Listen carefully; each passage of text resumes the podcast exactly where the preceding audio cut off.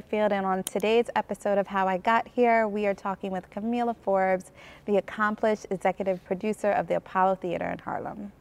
So, Kamilah, first of all, thank you so much for agreeing to do this with me. Um, like I shared earlier, I grew up watching Apollo with Kiki Shepard, Sandman, so I'm a huge fan of this historic theater. Mm. And so I'm so excited to be here talking with you and your journey. Aww. But I want to take it all the way back. All the way back. Okay. To when you were okay. graduating high school. Whoa. What did you write in your high school yearbook when it said, I will be XYZ in 10 years? Oh, 10 years. Oh my God. Okay, what did I say? So in high school, you know, I was pretty fixated. I was always a theater kid. Okay. Um, like from middle school to grade school, like my parents always took me to theater. So I knew that was going to be a part of me. But I was leaving high school to be a doctor. Mm. I went to Howard University, and um, so, but I think I had a plan in my head. I don't think I wrote it down, but to be a doctor and an actor. Okay. Somehow all at the same time. Okay.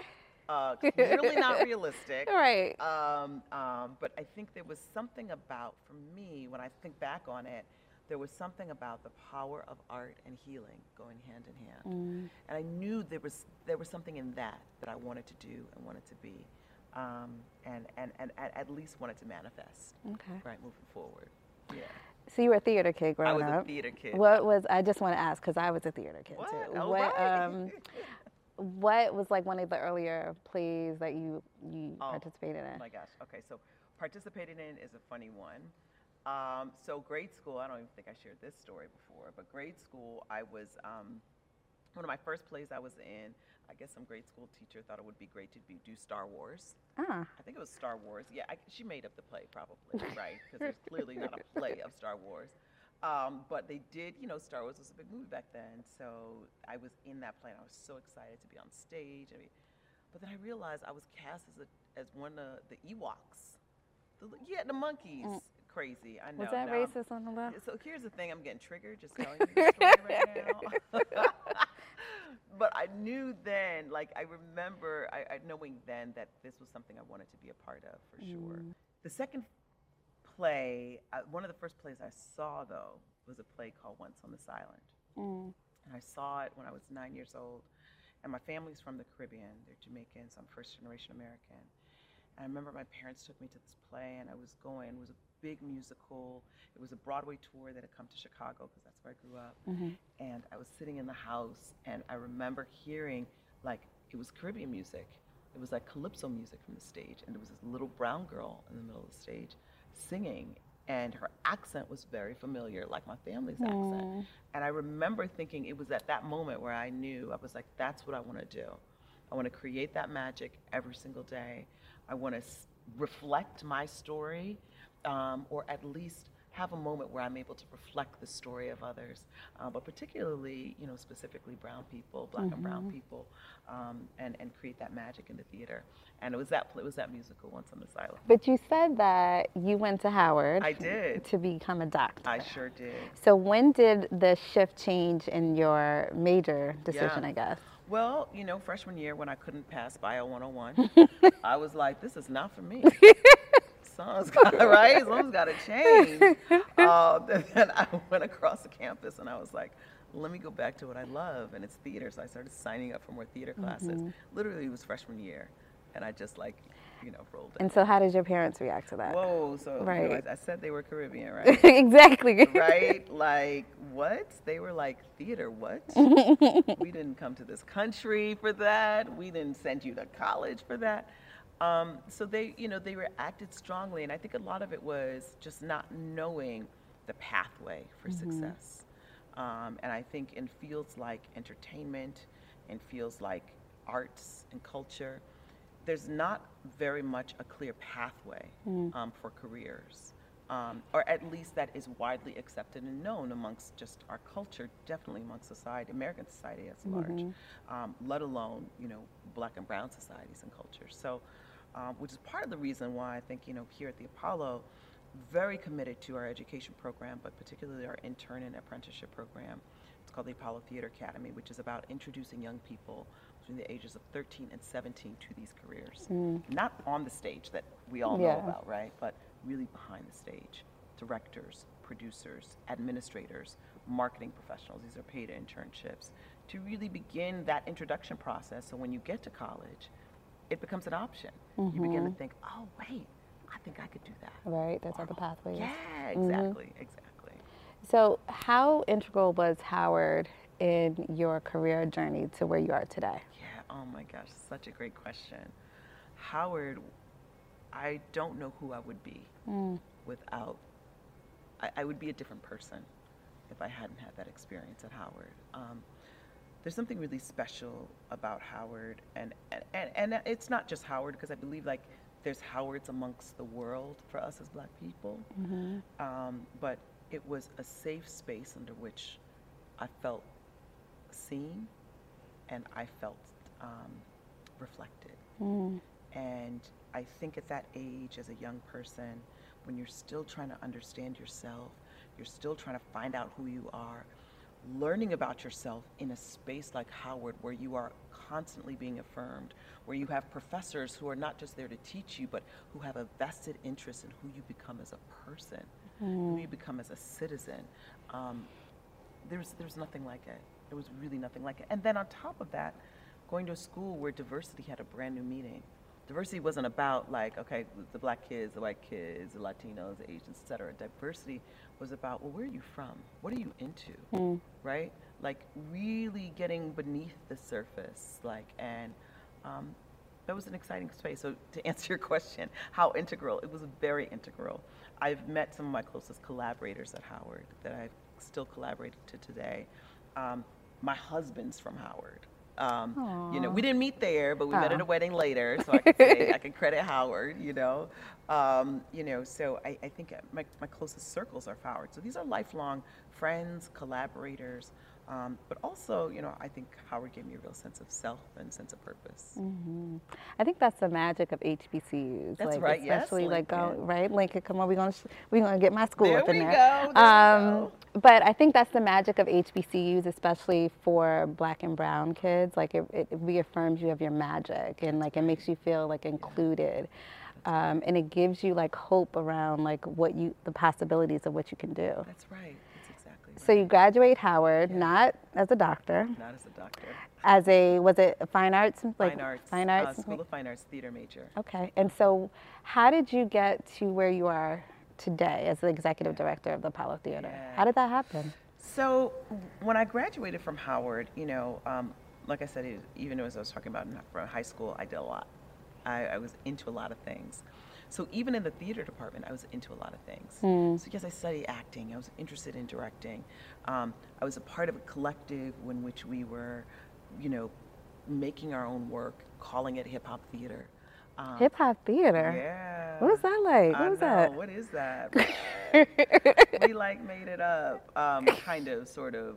But yes, um, you know, young people are always innovators, right? Mm-hmm. And for us, you know, we were studying theater at a time when we didn't see our voices reflected. Yep. And yes, we were studying the Douglas Turner Wards, the Adrienne Kennedys, the August Wilsons, but where this is the 90s, early late 90s, early 2000s. Like, where are the young people's mm-hmm. voices, right? Um, I was also into hip hop, right? Music. I was uh, at that time, so I wanted to see aesthetically how we could bridge that world in theater.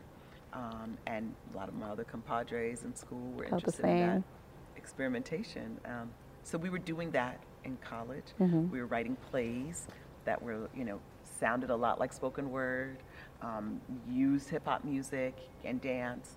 Um, so we were pushing the boundaries. But yet theaters weren't necessarily like booking us all over the place because right. they didn't, you know, they, they just weren't, right? Um, young people in theater, like there was definitely this very sort of stringent of what theater should and shouldn't be and didn't include our generation. So we started producing it for ourselves. Mm. That's what got me into producing. Um, it was trying to produce my friend's work out of college. I mean, sometimes if you don't see something, you got to create it. You got to create it. Right. That's exactly mm. it. So I started producing. I started an organization with friends of mine called the Hip Hop Theater Festival. Um, and the festival was really meant as an opportunity for us um, to produce our own work, but then we started meeting other artists around the country and around the world, really. Who were also experimenting with hip hop theater. Um, so we met folks from the Bay Area, artists like Marc Bamuthi Joseph, artists like Jonzi D from the UK, artists like Sarah Jones from um, from New York City, and we were curating all of them as a part of the Hip Hop Theater Festival. So we started producing festivals in New York, San Francisco, DC, and Chicago. Um, and then really, you know, I realized that theater really became not only producing the work on the stage, but also building an audience for Mm-hmm. the work of other people and young folks who were like, oh yeah, I want to see this. This is this speaks to me. So it was building a community, um, not just producing work. But when did, how did it, how did you land here at the Apollo? Yeah. So then After producing the festivals. After producing the festivals, um, I was producing festivals, and I worked. I was working with a lot of spoken word artists. So amongst that, um, one of the, and I, I knew a lot of them, and I was in New York at the time, um, and I had to try to get a household job. So I interviewed for this position to be an assistant. Um, someone introduced me to Stan Lathan, who is a major television director, also the father of Sanaa Lathan. But like one of he, Stan is one of the first black directors in Hollywood. Right, I learned about him in school. I interviewed. I remember put on my best suit to interview and be his assistant. And um, and he was like, you know, he was like, yeah, great interview. And then I got a call from him. He's like, yeah, so I'm not going to hire you. I was crushed when I tell you. Right, because what he call you for then? What did he call me for? exactly. I thought I just want to get. But what he called me for is he said, "But you know what? There's something else I'm doing. There's something else I think I think you might be good for, and I'm starting this TV show, um, and involving poets, and I think you could be helpful because you know all these people because of the things that you're doing with with your thing, the Hip Hop Theater Festival." And so then I started working with him. Um, and my first job with him, I was a talent executive, was my title, um, for Def Poetry Jam on HBO. And that went, I could go around the country. We were, I would get VHS tapes at that time. VHS, it's so funny to say. But um, I, would, I would view all the tapes of the poets and I would cast for the show. Wow. So that was, yeah. yeah. Not that being one of your first jobs, and then that's crazy. First job in television. Wow. Yeah, it was great. And because I think also working with Stan, and I consider him my mentor up until today. You know, I elected him my mentor.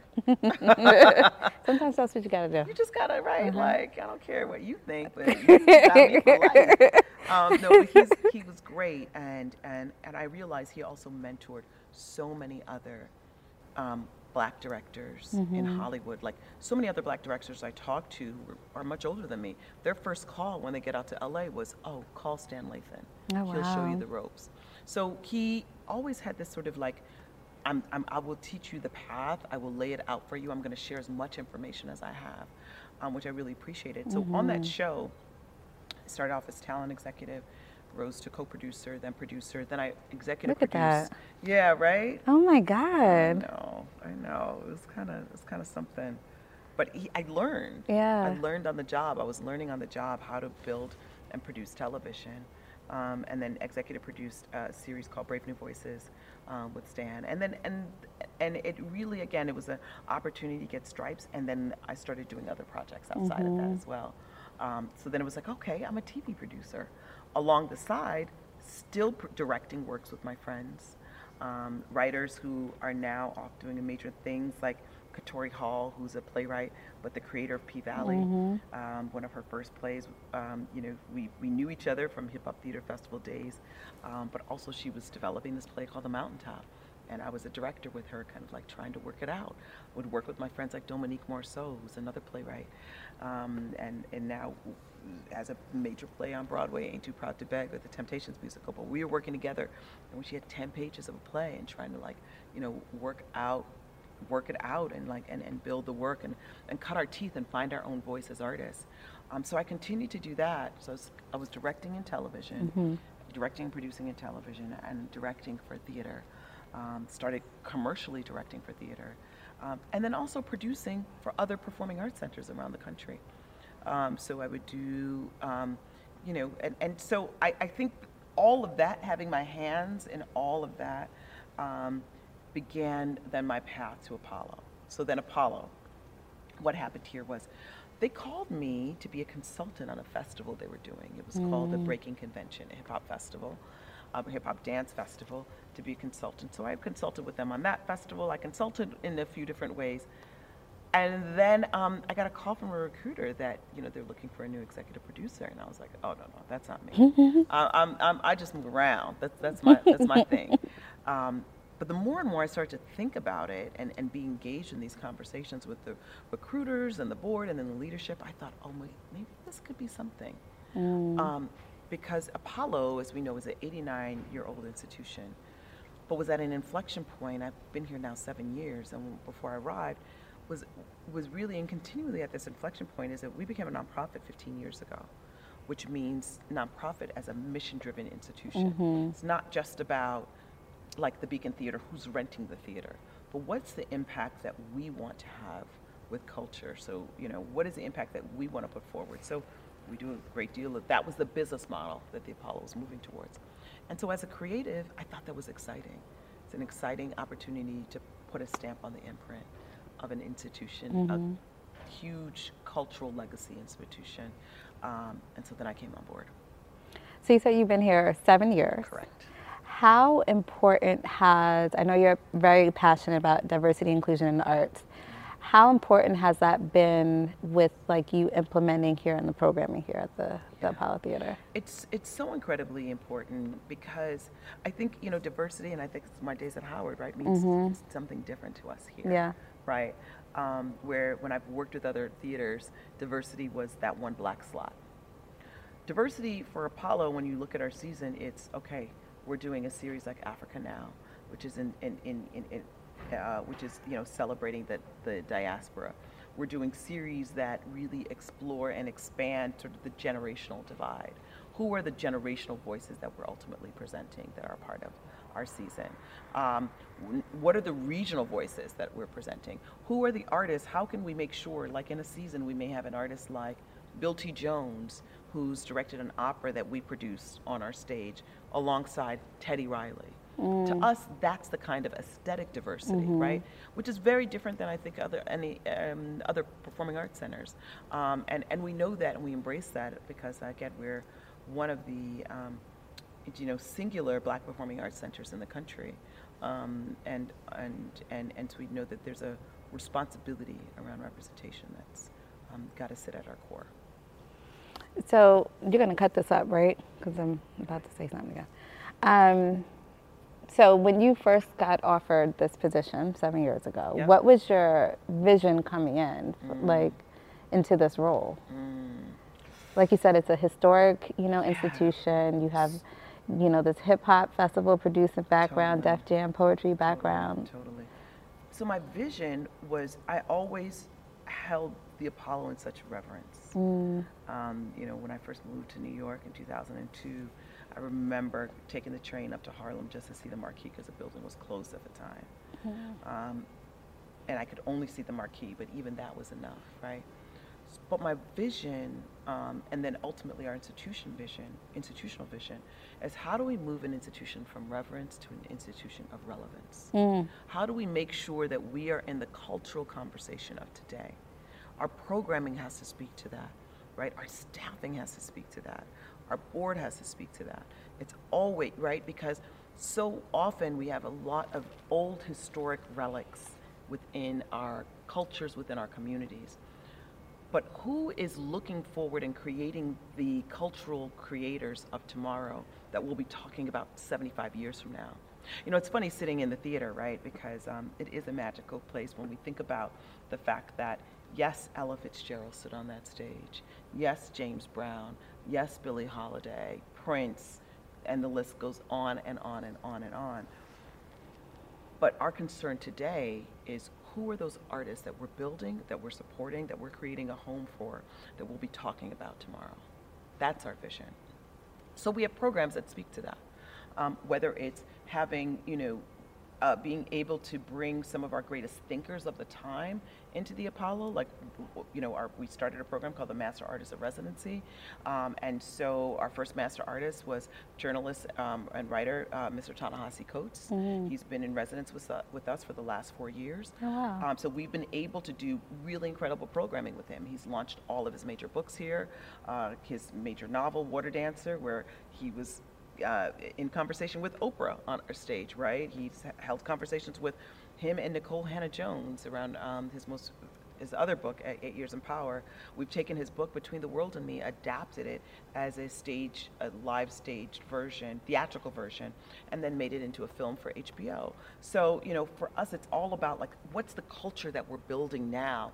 Who are those folks in the world that are making that culture, and how do we make sure that they see the Apollo as their home? Mm. Did you receive like any pushback from the board when you first joined? Mm. Just because I you're know, giving right? like fresh energy I'm into fresh energy. um, I mean, you know what's interesting is I didn't. They were actually quite Excited. receptive and excited um, for what's next, um, and and only got me more excited, and only got you know, and then an opportunity to build teams of people that would be more excited, that Mm-hmm. would that would continue that excitement forward, pushing that forward. So yeah, no, there was no resistance. Although I will say, and not resistance from the board, but one of the challenges I think being at an institution like the Apollo, where I can go in any country and you say Apollo and people have an idea of what that is, Mm. is that people have an idea of what it is. Everyone has their own idea of what it is. So, and of course, look, you're PR, so you know this, Mhm. right? But how do you cut through the noise of what is the path that we're trying to set and chart, right?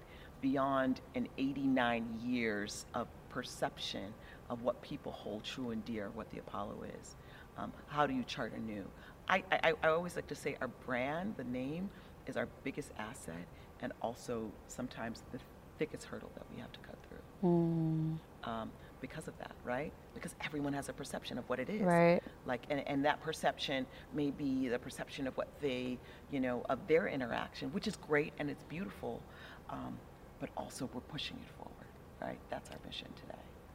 I mean, the great thing though is like like you mentioned, like the global impact of the Apollo Theater. That's right. I can't remember the gentleman's name that you introduced me to Uh, earlier. Mr. Billy Mitchell, Mr. Billy Mitchell. You said Yes. he's he's been here how long? 50, did he say 58? 58 He's been here a long time. A long time. And when we came in, he was doing a tour. He said with like Polish journalists. So like that just speaks to the power right. of the impact of in the impact of the Apollo Theater. Completely, a hundred percent, which is an exciting thing, right? Like I've worked for other very reputable institutions across the country, and none of which has the kind of name recognition and power as the Apollo. Um, so that's the kind of beauty of being here, you know, um, is that you get to kind of swim in that landscape. Are there any, I guess, performances or collaborations that you hold especially dear to your heart that you've been able to work on while in this role here? Yeah. Um, so one of the first performances um, that I did actually pro- not just program, but was able to produce and direct, which was the adaptation of Ta-Nehisi Coates' Between the World and Me. Um, and I remember I had read his book. We went to Howard together, um, and I read his book. Um, they gave me an early copy before it went to print in 2015, and I thought, oh my God, I can't just read this by myself. I'm in tears. I want to share this with the world, and the way, only way I knew how to do that is through theater. Um, so I always had this concept kind of brewing in my mind. Um, so when I came here and started here in 2016, but 2018 thought, okay, what if we were able to stage this as a live theatrical opportunity, right? Like as a live theatrical play. Um, but not like a play where there's characters, but almost like a reading, right? So we took passages of the book and invite the community in to read. Um, and by community, you know, it was the artistic community, it was a neighborhood community. So we had readers like um, one of the founders of Black Lives Matter. We had readers like um, Black Thought from the Roots in Common, um, Angela Bassett, um, um, Marc Bamuthi Joseph, um, Greg Reed, um, brilliant actress, Michelle Wilson. And so brought them all together and also created an incredible score by Jason Moran, who's the artistic director of jazz at the Kennedy Center and just like a MacArthur genius or something like that. All these accolades. But brought them together to be able to kind of build this community witnessing mm. of Ta-Nehisi's book, which is all about what do I say to my 15 year old son of how to be a black boy into being a black man during the age of Trayvon Martin? Hmm. Right? Like, that's a story that is heavy Yeah. that we've had to bear individually heavy as individuals, as black people, as black men and women, but how do we bear the weight collectively, which is what I think performance and theater is really meant to do, right? Yep. So um, that was something that was near and dear to my heart because it meant something. It was, yes, it was a beautiful and gorgeous performance, but it was about stirring a conversation that was urgent in our community, that remains urgent to today, that was especially urgent in 2020. Um, we did that performance here at the, at the Apollo as well as the Kennedy, Kennedy Center, had planned a 20 city-wide tour across the nation, um, and then the pandemic happened. Um, and so there was no tour, but then, of course, George Floyd and Breonna Taylor happened, Yep. which made that piece that much more urgent. Um, but we couldn't do anything, right? Because obviously Pandemic, everything shut down. Exactly. Um, and and so artists gonna do what artists gonna do. Mm-hmm. So we decided to brainstorm. Well, we need to get this out. So in the midst of the pandemic, we made a film. We shot, edited, and produced a film in five months. um, Wow. because we wanted it to be To out. make sure I got we got out timely during that time, but also by the time of the elections. Because George Floyd and the protests were happening in June of 2020, and the elections, a very important one, as we all remember, was happening that October. And we knew this was a piece of work that needed to be out during that time so that it could be a part of that conversation. So that's one of the work I will say that is very near and dear to my heart, but also speaks to the core value of who this institution is as an intersection of cultural arts and arts and activism, um, and also who I am personally. you talked about like really preparing the next generation of artists. What is some words of advice that you would give, you know, up and coming artists, folks that are looking to get into to the theater, Yeah, yeah, I- especially black artists? That's what I want to say. yeah. Um, well, I mean, I think one of the words of advice I would say is that number one, um, is that I think sometimes your biggest assets are sitting right next to you. so many times I think we think it's that, you know, we've always been to- told when, when someone opens a door, you can't wait for the door to or get discovered, right? You're always waiting to get discovered, right? Um, when actually, your clo- the folks who you will be working with and building with throughout your career are right there. So build, right? Um, so build, so build. And I think that speaks like especially to your journey because you, you say like some of the biggest collaborations that you had are all people that you you went to Howard with. That's right. That's right. Um, so what's next for you? That's what's next. Yes. I know you got some projects in the works. Absolutely. It was one of the works I think when I think about also the where where Apollo is headed is around that we're building and expanding for the very first time. That's crazy. And that we are um, we have two theaters in our historic building, um, but we are, um, uh, are expanding to two additional theaters next door to us at the Victoria Theater, which will have two spaces um, that will open this fall. Oh, so it will be a part of the Apollo's campus, a performing arts center. Um, so these two spaces will have a major renovation here um, in this theater that will be happening next year as well. So there's a lot of newness that's happening here at the Apollo. Um, one of the other newness is at, at- from a project perspective is a, as a project that Apollo is actually one of the producers on. It's a commercial production of the musical of Soul Train that we've been in the process Ah. of developing. Uh, Dominique Morisseau, who I mentioned earlier, is our book writer. We have a fantastic choreographer who we've also produced here, Camille A. Brown, Mm. um, who is just legendary, and uh, Questlove is one of the producers as well. Nice. Uh, so we'll be um, developing and producing that over the next year. Uh, before it comes That's back to New York. exciting. Yeah. So when does that come back? Uh, so uh, we don't know yet when it comes back to New York, but it will go up in San Francisco this fall. Okay. Okay. Um, I also know that you're a mom. I'm a mom. So how are, what does work-life balance look for you? Uh, work-life balance. So you know what's funny is that, you know, when you asked me the question about um, my vision, what when I got offered the job, what I was going to say. So I was seven months pregnant when I got offered this role. Oh wow. I was interviewing pregnant, and I was like, they're not gonna get it to me. I'm about to have this baby. right. I be on maternity leave. I just, you know, but we gonna play along. I'm gonna just show up to the interview, right? Um, and I also thought, how am I gonna do this as a new mom? Yeah. And great to have a, I have a wonderful partner. My husband is fantastic, but the the hugeness of just being a working mom, it, it felt a lot, right? Yeah.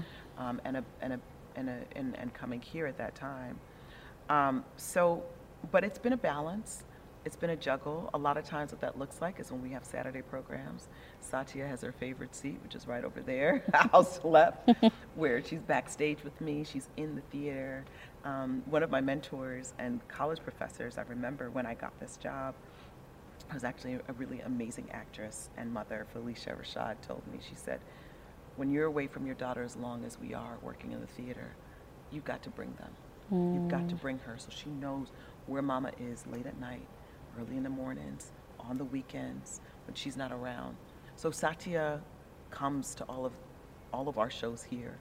Um, she loves to tell people, my mama works at the Apollo. Oh, I mean, she's proud. She's proud. She is. Um, but she's here a lot too. All the ushers, everybody knows her, and she runs up and down. But I, but I, I, think it's, um, you know, I was, um, I, I'm happy to do that for her or, or make sure that she's here.